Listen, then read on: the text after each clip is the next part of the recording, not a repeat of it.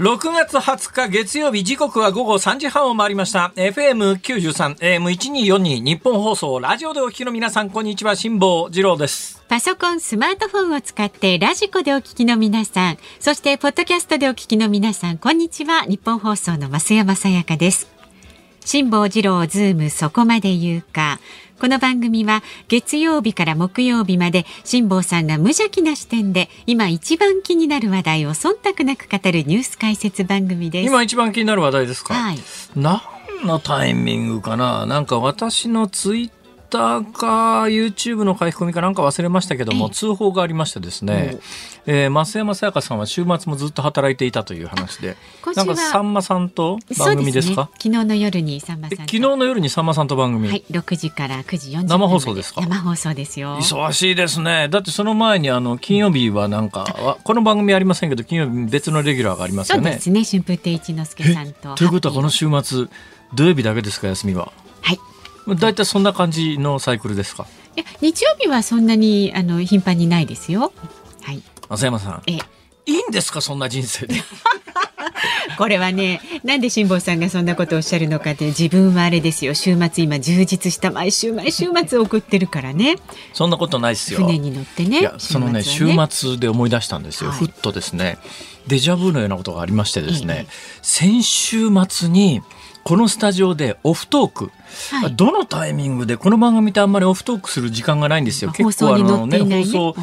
いわゆるカンパケものって業界で言いますけれども、まあ、その間よんぷんとかごふんとか、ええ、別のコーナーが差し込まれるんで、その間何もしなくていいですよって言って、えー、出演者の皆さんがトイレ行ったりお茶飲んだりですね、うんうん、あの無駄話したりするっていうこうそういうコーナーがこのにじかんないんですよ。カンパケものがほぼないですから、はい、ずっとオンエアに乗ってる状況で、そうですね、だからいわゆるオフトークっていうのをするタイミングがほぼない番組なのに、うん、先週末私心の片隅にですね、はい、なんかオフトークで機関車トーマスの話したよなと思ってたんですよ。したかも。飯田君がいたからですよね。鉄道オタクの飯田君がいたからだと思いますけど、なんかのタイミングで機関車トーマスの話になったんですよ。しました。あれオフトークなんです。オンエアには載ってない話だと思います。そうですね。はいはいはい、で、こんだけ忙しくオンエアしてんのに、うん、どっかのオフトークのタイミングで、えー、たぶん シーエム の間かなんか知りませんけれども、そういうところで機関車トーマスの話になって、はいはい、増山さんの一言がすごい印象に残ってて、よく、でもあの機関車トーマスって私子供の頃怖かったとかね、あの顔怖くないですかとかって、えー、そうかみたいな話を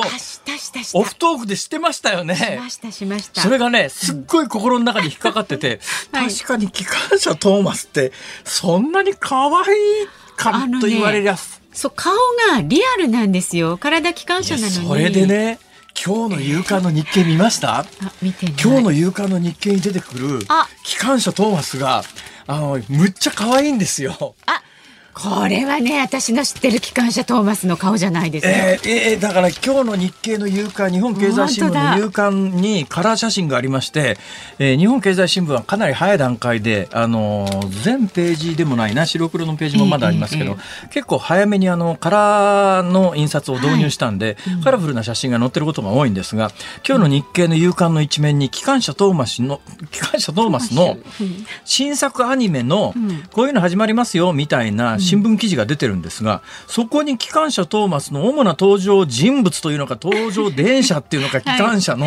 写真がずらっと、まあ、ごりょうほど並んでるんだけど、そこにある顔が我々が親しんでる、まさにイミジクも先週オフトークで増山さんがおっしゃった機関車トーマスの顔って気持ち悪くないっていうのと全然違うんです。本当だ。今っぽいアニメの可愛い顔になってるんですよ。目がクリッとしてね。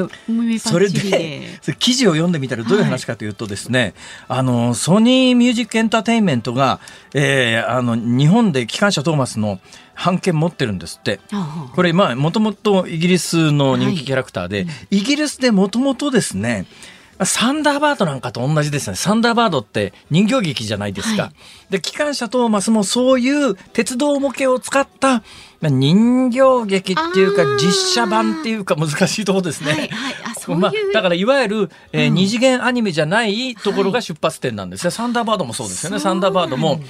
人形劇とあれを言うのかはやっぱり人形劇ですよね。だから立体モデルなんで、だから二次元、我々のイメージするアニメっていうのとタッチが違う、もっとかなりリアルですよ。もちろん機関車トーマスで機関車が喋ったりしませんから、リアルな機関車トーマスっつったってどこまでリアルなんだって議論はありますが、でも我々のイメージする二次元のアニメじゃないよねっていうのが機関車トーマスもサンダーバードもあったんですが、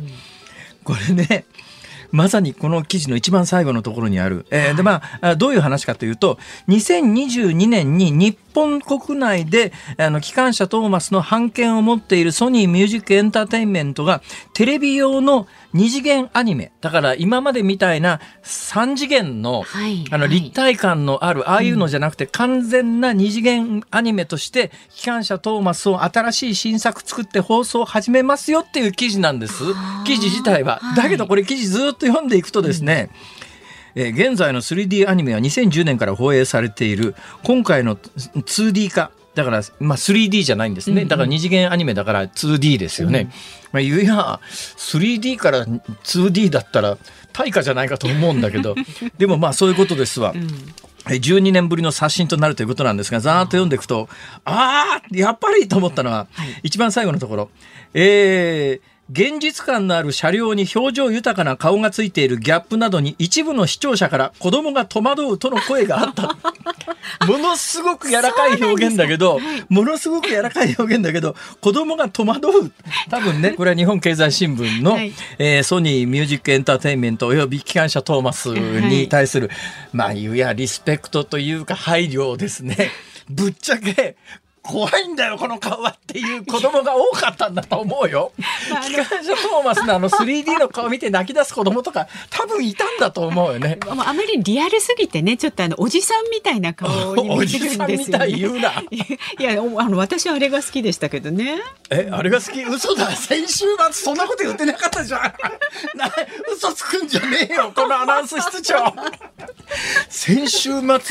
このスタジオのオフトークで、そういえばなんで機関車トーマスの話になったかが思う、どうやっても思い出せないんですよ。そうですね、多分飯田君つながりで、飯田君鉄道オタクだから、はい、なんか鉄道オタクの飯田君が言い出して、なんか話の流れとしてオフトークが機関車トーマスになっていて、うん、最後の締めで、いや機関車トーマスの顔って怖いよねでね先週の話は終わってたんでそうそうそう、それを今週今週どころか今日本番直前に新聞読んでたら、何機関車トーマス顔かわいいじゃんと思ったら新作作るっていうんで、やっぱり今までの顔って子供向け一部悪かったんだっていうのが独特なねキャラクターでしたよ。だから先週木曜日のこの時間のこのスタジオにおける会話というのがいかにトレンディーだったかという、予知してたってことじゃないですか。そうだね、なんか怖いぐらいの我々予知能力ですねそうですよそうですよ、はい、怖いぐらいの予知能力予知能力を持ってですね、はい、うん、今日もニュースの解説をしてまいります。常に先を先を読んでますからね、はい、今日もご期待ください。さあでは株と為替の値動きでございます。今日の東京株式市場、日経平均株価続落しました。先週の金曜日に比べてひゃくきゅうじゅういちえんななじゅうはちせん安い にまんごせんななひゃくななじゅういちえんにじゅうにせんでした。アメリカ連邦準備理事会 エフアールビー など主要な中央銀行による金融引き締めの動きが世界景気を減速させるとの懸念が根強く、様子を見る流れが強まったため、およそいっかげつぶりの安値水準になったということです。また為替相場は現在いちドルひゃくさんじゅうごえんちょうど付近で取引されています。さあズームそこまで言うか、この後お知らせを挟んでズームフラッシュ、週末から今日にかけてのニュースをチェックします。で辛坊さんが独自の視点でニュースを解説するズームオン、よじ台ではウクライナ情勢の鍵を握る欧米からの武器供与につきまして、だいさんじゅうにだい陸上幕僚長を務めました日箱義文さんにお話を伺います。ごじ台は日銀が大規模金融緩和の維持を決定しました。一段の円安を招く可能性はないんでしょうか。辛坊さんがもう真心を込めて丁寧に解説いたします。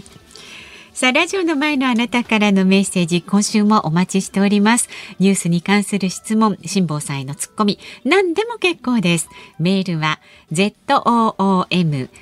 ム アットマーク いちにーよんにー ドットコム、ツイッターはハッシュタグ漢字で辛坊治郎、カタカナでズーム、ハッシュタグ辛坊治郎ズームでつぶやいてください。で、今日のエンディングでお送りするズームオンミュージックリクエスト、今日のお題はいかがいたしましょう。はい、本日のお題です、はい、本日のお題って初めそういうコーナーじゃなかったよねこれ。いつの間にかね。まあいいか、えー、はい、本日のお題です。機関車トーマスの顔が可愛くなったと聞いた時に聞きたい曲。あ、機関車トーマスの顔が可愛くなったと聞いた時に聞きたい曲ですね。これぜひね、あのチェックして顔をね見て。そうですね、えー、今日の日経の夕刊に写真が出てますが、ね、どうなんだろう、まだネットニュースになってる気配は、あ、なってる、あ、なってる、あ、なってるらしいです、ね、ぜひご確認いただきまして、で、なんでその曲を選んだのか理由も添えて ズーム アットマーク いちにーよんにー ドットコム までお寄せください。この後は週末のニュースを振り返るズームフラッシュです。日本放送ズームそこまで言うか。このコーナーでは辛坊さんが独自の視点でニュースを解説します。まずは週末から今日にかけてのニュースを紹介するズームフラッシュです。国際刑事裁判所のカーン主任検察官がじゅうしちにち、近くウクライナに現地事務所を開設すると発表しました。ロシア軍の戦争犯罪の捜査活動を加速させたい狙いがあります。ウクライナのゼレンスキー大統領がじゅうはちにち、南部にあるミコライウ州とオデーサ州を訪問し、前線で戦う兵士らを激励しました。ゼレンスキー大統領が南部の前線を訪れるのは初めてだとみられます。ロシア国防省がじゅうくにち、弾道ミサイルで東部ハリコフの戦車修理工場を破壊したと発表しました。ウクライナ側はロシア軍がハリコフに再び攻勢を仕掛ける可能性があるとみて警戒しています。アメリカのバイデン大統領がじゅうはちにち、中国の習近平国家主席と近く会談するとの見通しを示しました。台湾問題やウクライナ侵攻への対応が議題となる見通しです。にせんにじゅうごねんに開催される大阪・関西万博の入場券が大人ろくせんえんとする方向で調整されていることがじゅうはちにちに分かりました。当初の想定ではよんせんはっぴゃくえんでした。塩野義製薬が開発した新型コロナ用の飲み薬について、厚生労働省の専門部会が今週水曜日に会合を開き、承認の可否を審議します。国産初の軽症者向けの飲み薬として期待される一方、現状では有効性を示すデータは不十分との見方もあり、判断が注目されています。エヌティーティー が自宅やサテライトオフィスでの勤務を基本とし、出社する際は出張扱いとして飛行機の利用も認める新たなルールを来月から導入することが分かりました。出社時の交通費に上限はなく、宿泊費も出すということです。フランス総選挙の決選投票がじゅうくにちに行われ、国営テレビはマクロン大統領の与党連合が大幅に議席を減らし、過半数を大きく割り込む見通しだと伝えました。政権運営の不安定化は避けられないとみられます。昨日午後さんじはっぷんごろ、石川県珠洲市で震度ろくじゃくの地震がありました。能登地方では地震活動の活発な状態が続いていて、今日午前にも珠洲市で最大震度ごきょうを観測する地震が発生しています。そこまで言うか。珠洲市でごとかろくの地震が相次いでるんで、はい、まあ、地元の皆さん不安な、ねえー、日を過ごしていらっしゃると思います。本当に心からお見舞い申し上げたいと思いますが、はい、それにしても地震学者の間では謎なんですよ。この石川県の珠洲市周辺ってですね、はい、だいたいこれ群発地震、まあ、かなりの群発地震と言っていいでしょう。いちねんかんにですね、有感地震だけで、まあ、あの人間が感じる地震って、まあ、震度いち以上の地震が数十回以上起きてるんですよ。だからね、数日にいっかいずつぐらい揺れてるぞっていうようなことがこの石川県の珠洲市周辺で起きてるんだけど、他大体こう日本の群発地震って火山活動と連動しているのが大きいんですよ。で下からマグマが上がってくると、うん、でグラグラ揺れるっていうケースが大半なんですね、うん、ところがこの石川県の珠洲市周辺には火山がないんです。え、なんでここで群発地震が起きてんのっていうのが地震学者にとっても頭の中クエスチョンマークでいっぱいで、いろんな仮説が出てて、どうも地盤の間にものすごい量の地下水が流れ込んでいて、その地下水の流れが岩盤を不安定にさしてるとか、それが下からなんか地面を押し上げてんじゃないのっていう、一部に地面が隆起し始めてるところがあるらしいです。水の力で、はい、で普通地面が隆起するっていうのは下からマグマが上がってきてマグマに押されて隆起するってよくありますよね、えーえー、だけど火山活動のないようなところで、えー、あの地面がだんだん隆起してくるって普通ないよねって話なんですが、ここはそういうことが起きてて、どうもそれが地震の原因で、じゃあ何が地面を押し上げてんのって言ったら地下水ぐらいしか考えらんないよね。地下水ってすっげえ力があるんだなと思いますけど、ただまあ結論は出てないんです。で、今までこういうケースで同じような状態が続いたときに、最終的に地面のどこかから水がバーンって噴き出して、それで地震が止まったケースもあるらしいですから。まあ、今後どうなるかは分かりませんが、えー、ただ共通してるのは今の状況だとこの地域で地震は当分なんか続きそうなんで、そうですね、はい、皆さん気をつけてくださいねと、警戒してください、はい、というそれ以上のことはちょっと私もね、うん、専門家ですら分かんないんだから私ごときが言えるはずもなく、今現状そうなってると、そういう話です、はい、さて大阪・関西万博、あのせんきゅうひゃくななじゅうねんの万博は大阪万博と言います、うんうん、であれと区別するためにこっちは大阪関西万博と呼んでます。だこの番組でも大阪万博といえばせんきゅうひゃくななじゅうねん の, あの岡本太郎さんの太陽の塔、はい、芸術は爆発だのあれがせんきゅうひゃくななじゅうねんの大阪万博、はい、にせんにじゅうごねんに開催されるのは大阪関西万博です。はい、でこれが、まあ、増山さんの今の、ね、紹介してくれたあの中身だと、うん、えー、入場券が大人ろくせんえんで、当初の予定では想定ではよんせんはっぴゃくえんでしたっていう、うん、まあね、あ当初の想定よりもせんにひゃくえんも上がったんだなって、ね、そういう印象を今のこのニュースを聞いて思われる方が大半だと思いますが、ええええ、これはあまり正確ではないんです。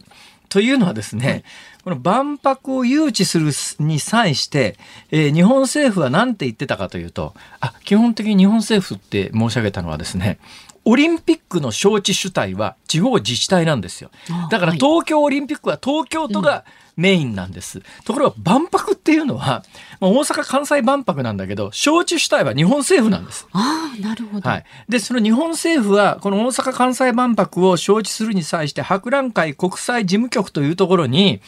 え登録申請書っていうのを出してるんですが、ええ、この時に入場券の想定価格っていうのも提示してるんですね、ええ、その時日本政府が提示した想定価格がよんじゅうよんドルなんです。でこれ変わってないんです今でもね、よんじゅうよんドルを当時の為替レートひゃくじゅうえんで算定するとよんせんはっぴゃくよんじゅうえんで約よんせんはっぴゃくえんだったんです、はいはい、ところがよんじゅうよんドルに今の為替レートのひゃくさんじゅうごえんをかけるとごせんきゅうひゃくよんじゅうえんなんです。でまさにろくせんえんなんですよ。だからあの政府が博覧会国際事務局に提出している入場券の想定価格はよんじゅうよんドルで変わってないんです、えーえーえー、あそういうことなんですか。そうなんです。こんなところにも影響が。そうだからもうまさにそうあの最近の円安の影響で当時はひゃくじゅうえんだったんで換算するとよんせんはっぴゃくえんだったんですが、うん、今ひゃくさんじゅうごえんで換算するとろくせんえんになっちゃいますっていうそういう話です。さあその一つ後のニュースで、えー、コロナの新型コロナの塩野義の開発した薬がですね、飲み薬ですね、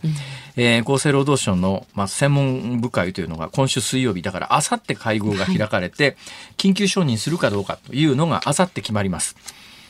これ緊急承認って何かというと、日本はですね薬を流通するに際してかなりハードル高いんですよ、うんえー、いろんな審査があってそのプロセスを経て何年もかかるんですが、だけど急に病気が流行ったような時に、うん、そんなことしてりゃ間に合わないだろうと、はい、で特別にですね緊急承認という制度があって、で今回その緊急承認というのが使われるだいいちごうになりそうだというんでニュースになってます、はいはい、だからまあ新型コロナの飲み薬を日本の薬メーカーが開発したということももちろんニュースですが、それ以上にこれ緊急事態の時にいち早く承認しましょうということの、えー、だいいち号の例になりそうだということで、その審議があさって行われますって話なんだけど、はいうん、ここれがやっぱり今のコロナの状況をもう本当に端的に表してるなと思うのはですね、このワクチンっていうか、ワクチンじゃありません、薬ですね、飲み薬なんですが、うん、本当に緊急事態で今バタンバタンそれで人が死んでるというじ状況なら、こんなところでえあさって会合が開かれますとかってそんな悠長なこと言ってらんないじゃないですか、えーえーそうですね、今日開けよって話ですよね、うんうん、それが緊急承認の審査の会合をあさって開くということになってますっておいおいそれ緊急かそれっていう、だからまあはっきり言って今のオミクロンの状況が本音のところで誰もそんなに緊急事態でもないよなとこう思ってて、緊急に新しい薬って言ったってその薬がまあぶっちゃけどの程度効くのかもよく分かんないし、それまあ目の前でバタバタ人が死んでくんだったら一か八かその承認しましょうっていうまさに緊急承認の定義に当てはまるんだけども、どうも今の状況を見るといやそんなに別に今日やらなくても明後日でいいじゃんっていうレベルのものだという現状におけるコロナというののポジションみたいなものを実に端的に表している、そういうニュースだなという、ね、はい、そんな感じがいたします、はい、さてそれ以外のニュースでですね、あれ手元にですね今日のフラッシュニュースの一覧表があらなくなっちゃったぞ、ま、なくなっちゃったぞ、いいやそれえこれにまいめですよね、いちまいめ差し上げましょうか、はい、いちまいめくださいはいいちまいめありました、えええー、いちまいめはい、おウクライナ関連のニュースが並んでおります ね, そうですね、えこの話はよじ台に詳しくやりますから、はいはい、えそれやめてズームオン行きましょう、あ行きますかちょっと失礼しました、はい、では参ります。最初に特集するのこちらです。マイナンマイナンバーカードの普及率で地方交付税の算定に差。金子康総務大臣は昨日、自治体ごとのマイナンバーカードの普及率に応じて来年度から国が配る地方交付税の算定に差をつける方針を明らかにしました。カードの利用者が多くなればデジタル対応の経費がかかるためとしています。政府は来年さんがつ末までに国民のほぼすべてにマイナンバーカードが行き渡ることを目標としていますが、現在の交付枚数はおよそごせんろっぴゃくきゅうじゅうよんまんまいで、交付率は よんじゅうごパーセント になっています。ぶっちゃけ、えー、金子総務大臣がそう言ったとするならば、はい、なんか本末転倒感がすごくあるのは、マイナンバーカードを普及さすのは行政の効率化のためですよ、はい、で、えー、今 の, あの金子さんが本当にそう言ったとするならば、マイナンバーカードを普及させてる、マイナンバーカードの発行率の高いところは、うん、デジタル対応の経費がかかるので地方交付税を増やしますって、うん、まあ早い話そういうことを、はいはい、そういう原稿ですよね、はい、いやいやマイナンバーカードナンバーカードっていやデジタル化によって行政を効率化するためで、いやマイナンバーカード普及してるところはデジタル対応の経費がかかるから地方交付税を増やしますっておかしくねえかこの文脈は。確かにそう言われると ね, そうですね、本音は違うところにありまして、金子さんがそう言ったとするならば、はい、まあバカじゃねって話なんですけども、本音はどこにあるかというと、うん、とにかくマイナンバーカードを政府は普及させたいと思ってるんですよ。だから思ったほど普及しないんで、もうマイナポイントだとかなんだとか実質お金つけちゃったりなんかかしてもう普及をしてるんだけど、それでも自治体によって普及率がだいぶ違うと。なんで自治体によって普及率が違うかというと、それぞれの自治体の熱意の差なんだと。だからマイナンバーカードをとにかく普及させてくれと。そしてマイナンバーカードを普及させてくれたら地方交付税アップするからっていう、いやご褒美で、あの自治体のお尻叩くために、あの、えー、そうじゃないとマイナンバーカード普及してるところはデジタル対応のお金がかかるから地方交付税増やしますとおかしいだろこの文脈は。あ、そうですね、言われてみれば。もし金子大臣がそれを堂々と言ったとするならば、えーっていう、まあ、正直そんなところですが、今交付率 よんじゅうごパーセント、えー、お持ちになってます？マイナンバーカード持ってないです。 よんじゅうごパーセント もみんな持ってるんですか？半分近く。私マイナポイントが欲しくて一昨日、えー、スマホから申し込みました。あら、スマホあれ顔写真がいるんですよ。ですね、スマホで自分の顔写真撮ってですね、うん、えー、マイナンバーカード。意外と簡単な手続き。あ、簡単ですよ。あのスマホからピュピュって一瞬で、あの、えーただまだ、まだ来てません。あのスマホから、えー、申請しただけですから、今後どうなるか、え番組で、えー、逐次ご報告してまいります。ズームオンでした。ろくがつはつか月曜日、時刻はごごよじを回りました。日本放送から辛坊治郎と増山さやかでお送りしています。ズームそこまで言うか。メールをいただいているんですけれども、はい、ありがとうございます。あの機関車トーマスの話ね、えー、なんでそんな話になったんだっけ、はい、って辛坊さんおっしゃってましたが、えー、静岡県袋井市のバイク親父さん、もしかして鉄道好きの飯田さんは島田市金谷駅の大井川鉄道の エスエル トーマス号のことを言ったのではないでしょうか。コロナ前夏休みに子供連れの親子がトーマスに乗りに来ますよっていうね、情報を寄せてくれたんですが、 エスエル の機関車トーマスが走ってるんですか。そこに行くと飯田君とその話はしてないなしてないなしてないななんだっけな本当なんかそれがね、今日ずっと冒頭から引っかかったんですよ。こういうのってちょっと気になっちゃうと、もうずっとね、えー、で機関車トーマスの話題を先週木曜日にここのスタジオでしたのは間違いないし、その時に飯田君がいたのも間違いないんだけど、何がきっかけで機関車トーマスの話になったかが全く思い出せないんだな。これがなんでかな。ちょっと飯田君教えて。飯田君も覚えてるかな。うーん、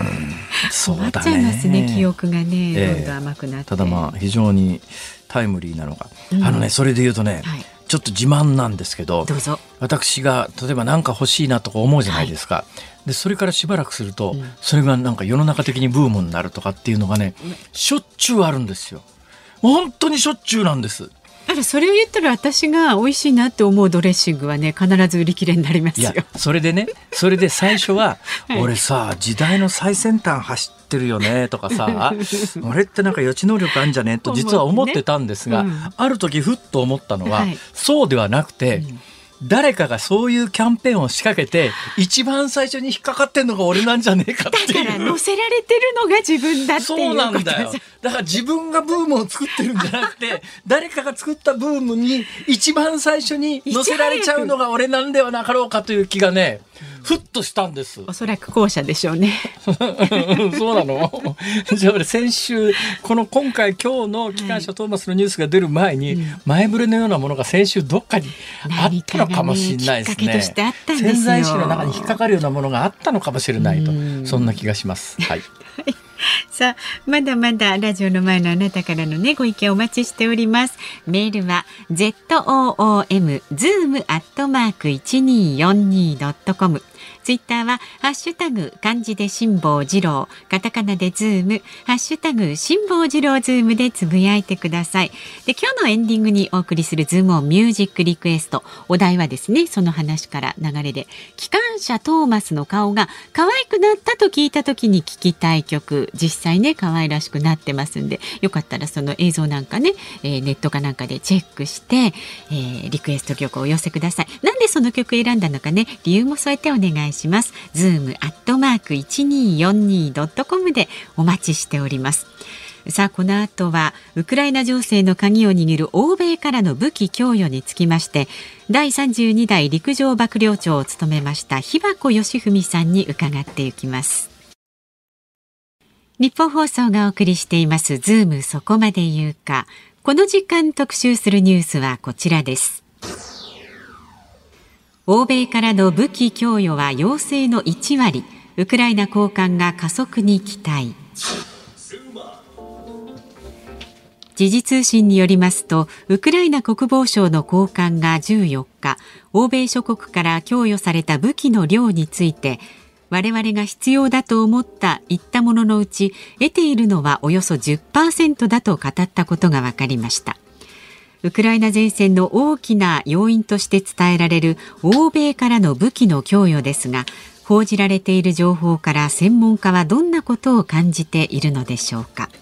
この時間はだいさんじゅうにだい陸上幕僚長を務めた日和子義文さんにお話を伺います。どうぞよろしくお願いいたします。よろしくお願いします。よろしくお願いします、えー、一般の方はあんまり馴染みがないかもしれませんが、幕僚長というのは何かというと、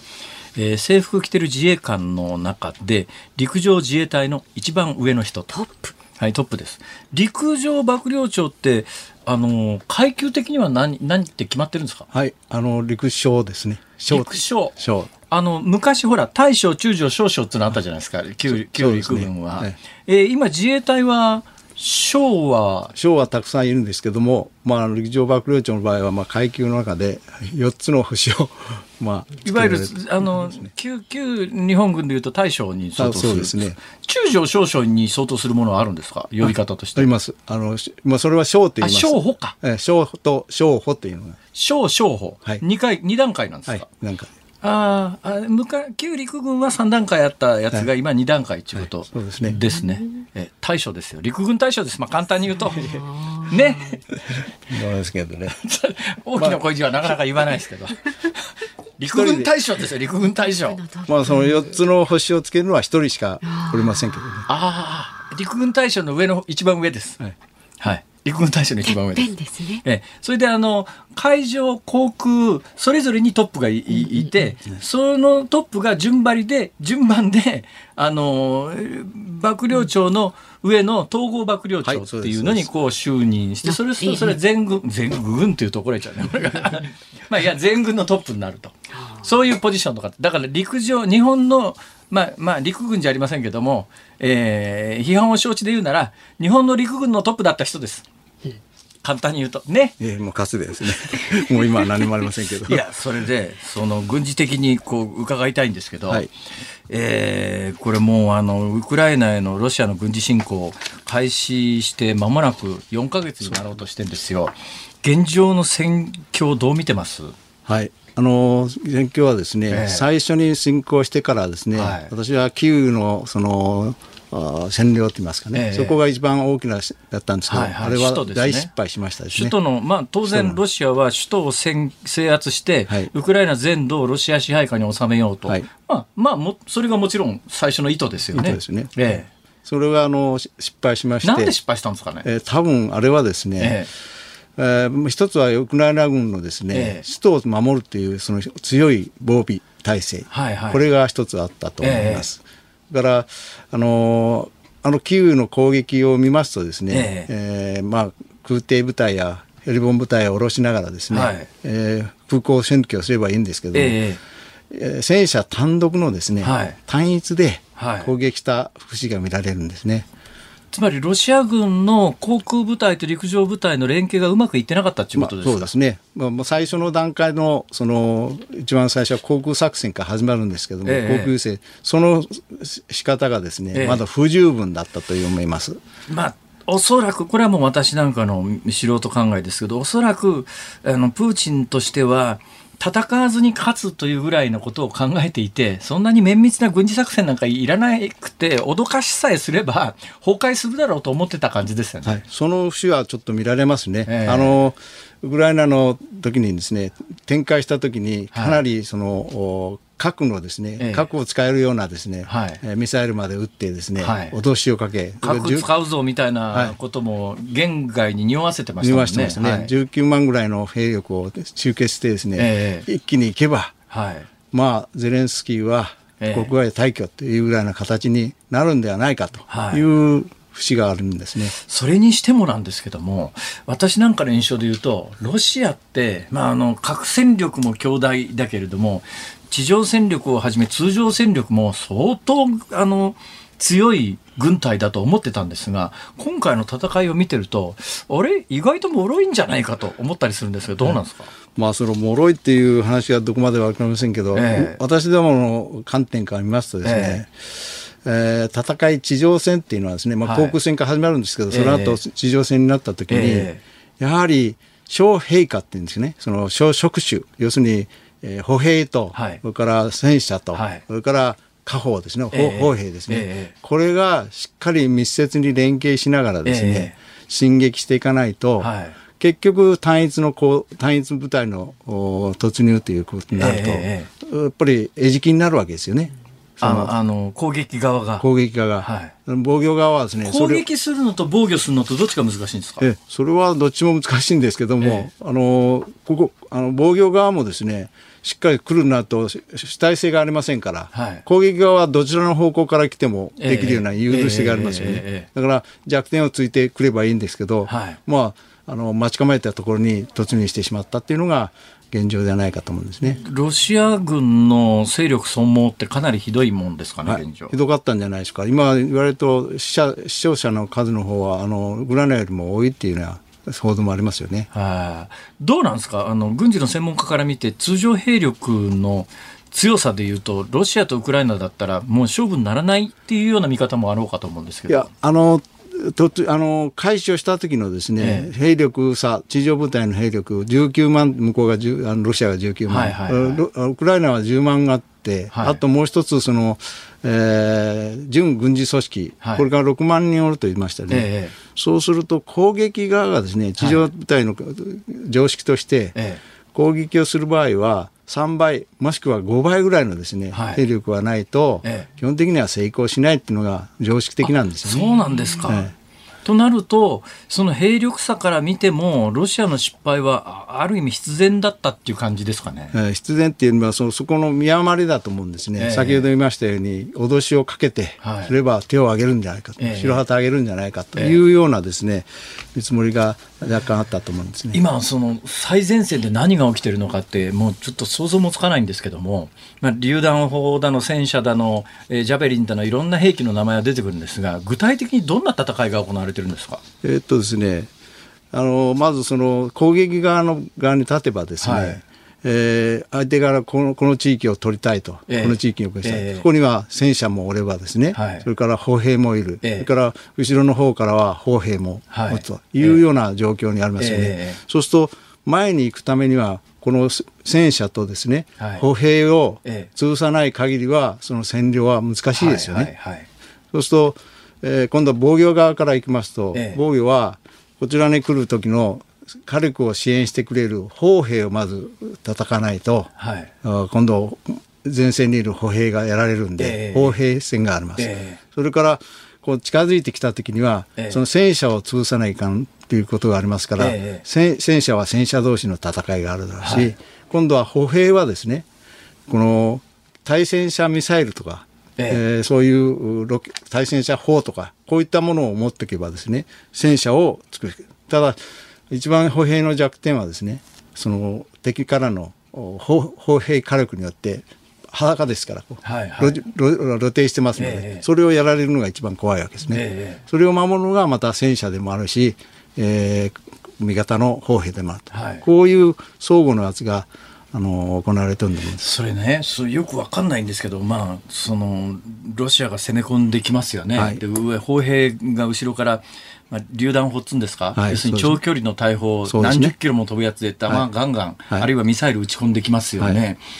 そうするとこちらがそれを迎え撃つためにはその発射地点を叩かないといけないわけでしょう、はいはい、で弾発射さしてるその大砲のところに正確に狙いをつけて何十キロも離れてるから見えないわけじゃないじゃないですかそこを攻撃してピンポイントでその大砲を壊すみたいなことができるんですか。それはですね撃ったっていうことになると音源、音源の標定とかですねいろんな標定が出るし、はい、見たときにここにいるということが分かればですね、ええ、座標位置が分かればすぐ打ち返すことはできます。その時にその大砲そのものに弾が当たらなくても無力化できるんですか。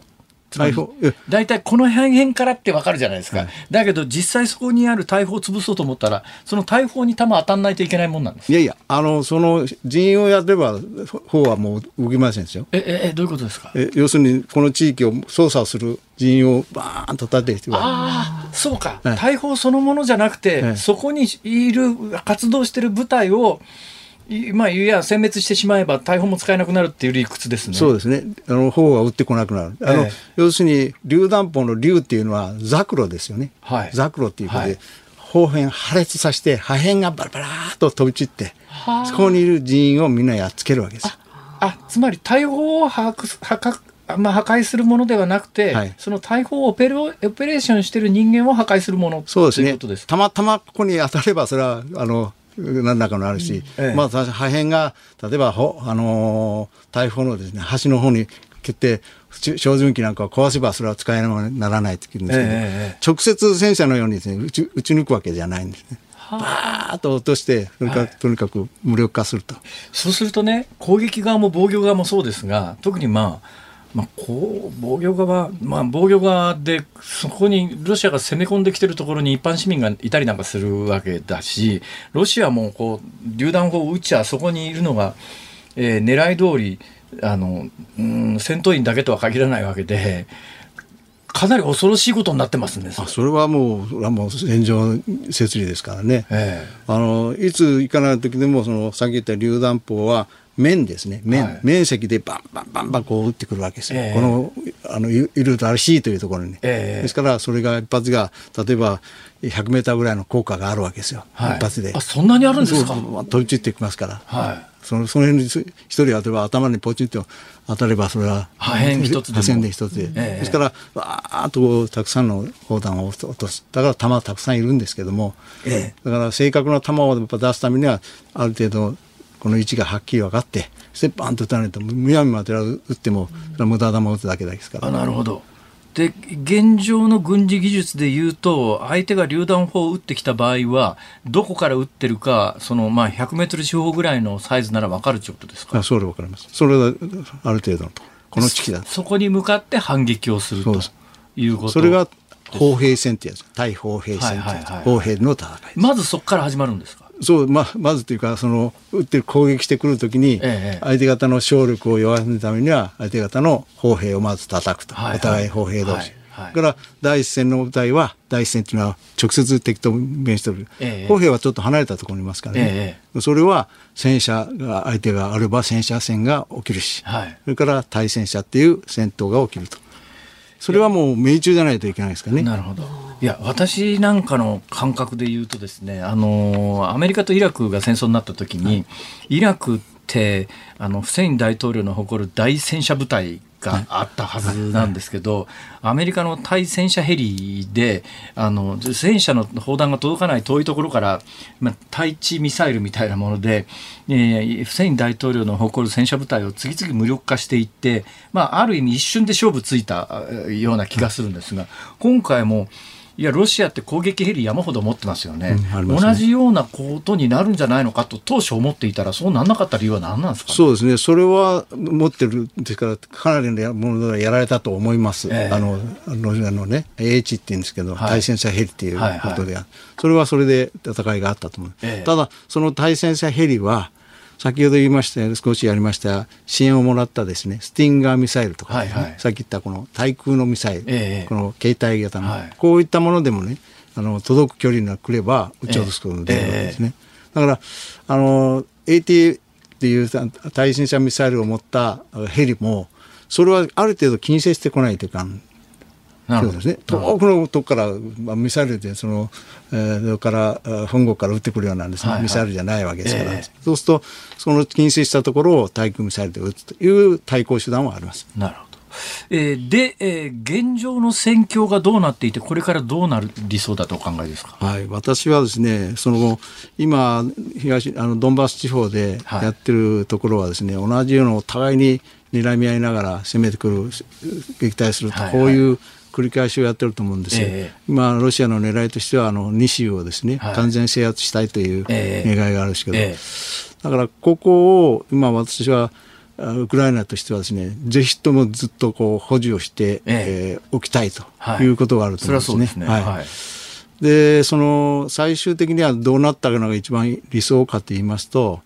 えー、ずっと戦闘が続いたドンバス地方を、えー、最終的にはですね、そのウクライナ軍として、えー、反撃をして、はい、えー、取り返すと、ええ、まあ、これはあの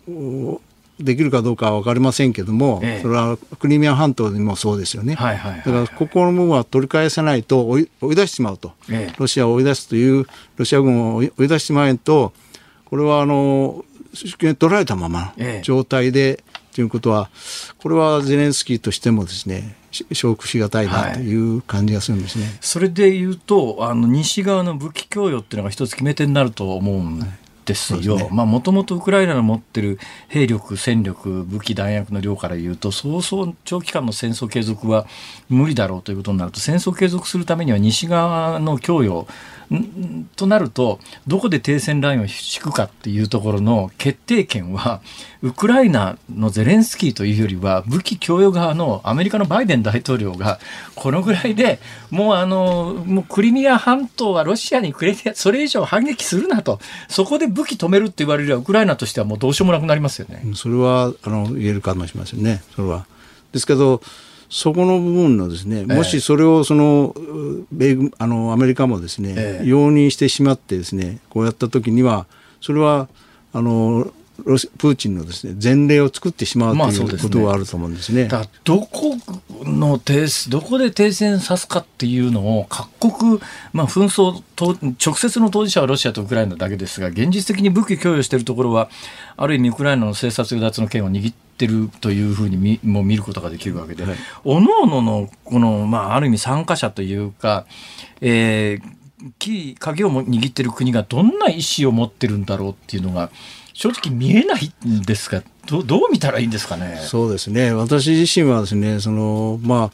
えー、ウクライナで隣接したポーランドとかですね、はい、そのあの北欧の地域というのは非常に脅威を感じていると思うんですね。これがそうですね、あのロシアのものになった時にですね、えー、それからもう一歩下がったところの部分とですね、はい、フランスやいろんなところの部分には若干 の, その温度差があるんではないかなと、まあ、思うんですね。もうまさに、えー、伝えられているところの各首脳の発言を聞くと、フランスとかドイツとかイタリアの首脳はまあまあどっかで手を打った方がいいんじゃないっていうような雰囲気なんですが、旧ソ連圏だった国々でロシアソ連のことをよく知ってれば知ってる国ほど、そんなもん簡単に手なんか打てるかよっていう、そんな雰囲気感じるんですけど。そうですね、私自身もそう思ってております。えー、ただそのアメリカ、今度一番決め手になるのはアメリカだと思うんですね。えー、そうですね、アメリカはにせんじゅうよねんのですね、はい、そのウクライナを取られて、えー、クリミア半島とウクライナを取られた時、はい、あとですね、あのウクライナ軍に対してですね、ものすごい支援をしてるんですね。えー、ジャベリンなんかもらってきて、えー、あそこをもう早く西洋型のですね、はい、えー、軍隊にしたいという意義でかなり強化してきたんです。なるほど。これが今回のですね、最初の、えー、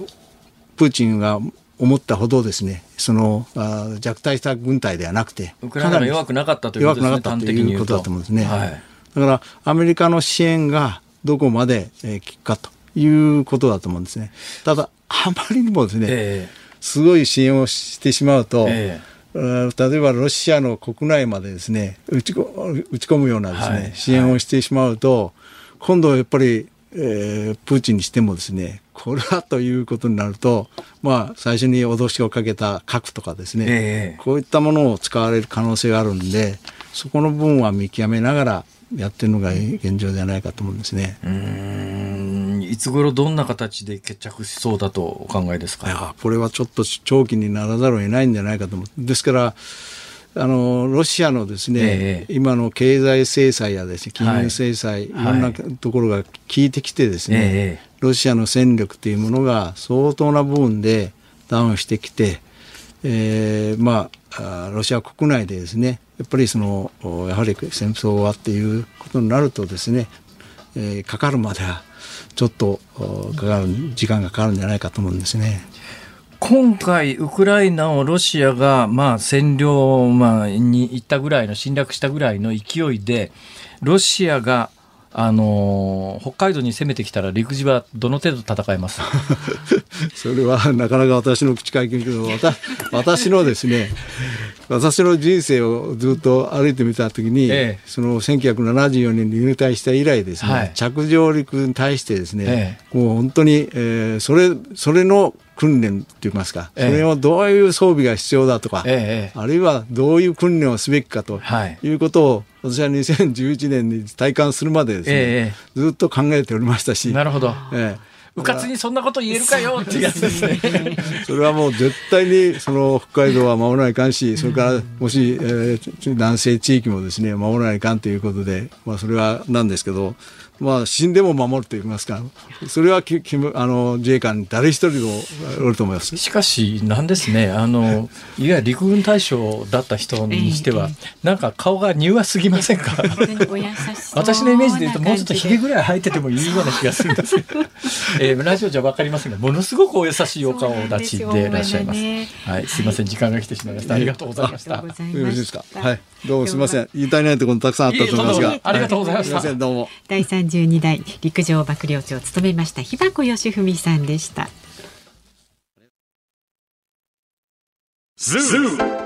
日本放送辛坊治郎ズームそこまで言うかをポッドキャスト YouTube でお聞きのあなた、いつもどうもありがとうございます。日本放送の増山さやかです。お聞きの内容は配信用に編集したものです。辛坊治郎ズームそこまで言うかはラジオ局日本放送で月曜日から木曜日午後さんじはんから毎日生放送でお送りしています。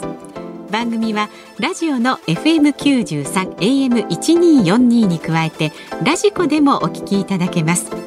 ラジオラジコではポッドキャスト YouTube 版にはないコンテンツが盛りだくさん。アトムさん、吉田由紀ちゃんの中継企画、さらに辛坊さんが夕刊フジの気になる記事を解説するコーナー、そして辛坊さんが聞きたい曲をお送りするズームオンミュージックリクエストなど、ラジオラジコでしか聞けないあんなことやこんなことがいっぱいです。ポッドキャスト YouTube を聞いた後はぜひラジオラジコで辛坊治郎ズームそこまで言うかをお楽しみください。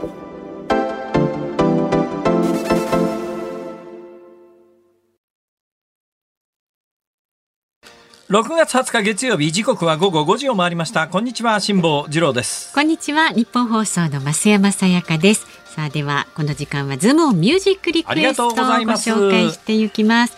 今日のお題は機関車トーマスの顔が可愛くなったと聞いたときに聞きたい曲です。これはさすがに難しいと思います。難しそうですね、はい、自分で言っといてなんですが本当ですね。すいません。横浜市戸塚区の浜野俊彩花さん、えトーマスといえばオマリーと言いたいところですが、ここではトーマス F ウィルソンウィルソンといえばビフ役で世界で知られるようになったバックトゥザフューチャー、その、うん、主題歌でヒューイ・ルイスが歌うパワーオブラブをお願いします。だんだん風が吹けば桶屋が儲かる状態になってきましたね。そうそうそうそれから大阪市のなにわのガンちゃんさんはね、はい、ビージェー トーマスの雨に濡れてもお願いします。あトーマスつながりで、梅雨時期ですしトーマスですし、はい、ということね。ほうほう。それから墨田区のこうちゃんさんはですね、河合直子さんのスマイルフォーミー、なんで機関車トーマスが可愛くなったらそれを見ている人も笑顔になれる。あでスマイルフォーミーそう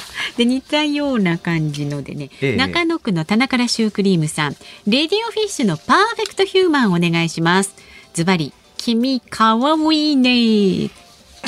っていうあれそういうのありましたっけ。パーフェクトフィルマンの中にあのー、えっとそう藤森さんの方がはい、わかりました。神奈川県のドレミさんからもいただいてます、はい、へーへー。伊藤咲子さんの君可愛いねをお願いします。あ、みんなそっちの方面からね押してます。可愛い可愛いね。そうそうそう、はい、伊藤咲子さん伊藤咲子さん、うん、思い出ありますか。おあいや伊藤咲子さんですか、はい、いやいいです。私ねうかつにここで思い出を喋るとですねろくなことにならないというのをちょっと最近あの若干痛感しておりましてですね。そうなんですか。あのね、というのは今日はね、はい、伊藤咲子さんがね最多でじゅうにけんいただいてますよ。ああはい、そうなんだ、うん、じゅうにけんそうなんです、ね、すごいな、ね、ありがとうございます、はい、であの純粋にストレートに石巻市のデコイチココイチヨッコイショウイチさん長いラジオネームですね、はい、機関車トーマスのテーマをお願いしますということで、我が家の中二の息子もえ具足もかつてはトーマスオタク、小学校高学年頃には野球に夢中になって忘れたのかと思いきや、えー、進学を決める三者面談でプロ野球野球選手になれなければ蘇道島の駅員になりたい、あの機関車トーマスの舞台の無理でしょそれはそれ、ね、プロ野球選手か蘇道島の駅員かってそれちょっとすげえ選択だなそれ、ね、振り幅が、はい、ありがとうございます、はい、こんなあたりでリクエストまずわかりました、はい、えー、それでは本日のズームオンミュージックリクエスト、レディオフィッシュパーフェクトヒューマンそこでいきますか、はいはい、ではエンディングでお送りいたします。で辛坊さんに、ね、はいはい、メッセージ来てますよ。鎌倉市にお住まいの夫はつらいよさん。夫はつらいよ男はつらいよじゃなくて夫はつらいよ。夫はつらい、はあはあ、辛坊さん先週水曜日の放送で、ええ、岡崎由紀さんが話題に上がっていましたよね、はい、私の青春時代の大アイドルです、うん、はい、でその岡崎由紀さんは辛坊さんの大ファンだそうで、なわけねえじゃん、自分の番組のことを話題に取り上げてもらったことを公式ブログでとても嬉しいとおっしゃってました。そうなんですか。そうブログで、ああ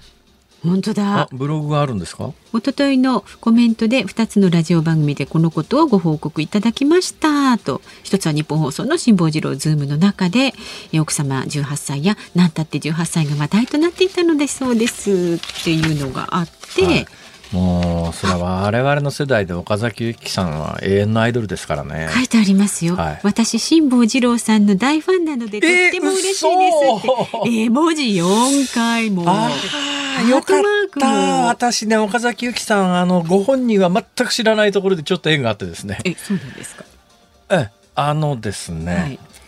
私関西の某大学でにじゅうごねんぐらい教えてるんですけども、えー、その私が教えてた大学の出身者の方と岡崎由紀さんが多分結婚されたことがあったと思うんですけど、私の曖昧な記憶で言うとその男性の方と私は面識があるんです。あ岡崎由紀さんとはない残念ながらまあちょっと辛坊さん、はい、大ファンです。どっかでできれば接点を探したいなと、ね、はい、えー、いうこととありがとうございました。ありがとうございましたご報告。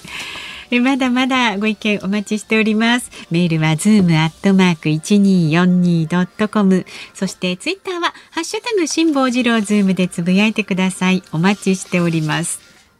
日本放送辛坊治郎ズームそこまで言うか。今日最後に特集するニュースはこちらです。日銀が大規模金融緩和の維持を決定。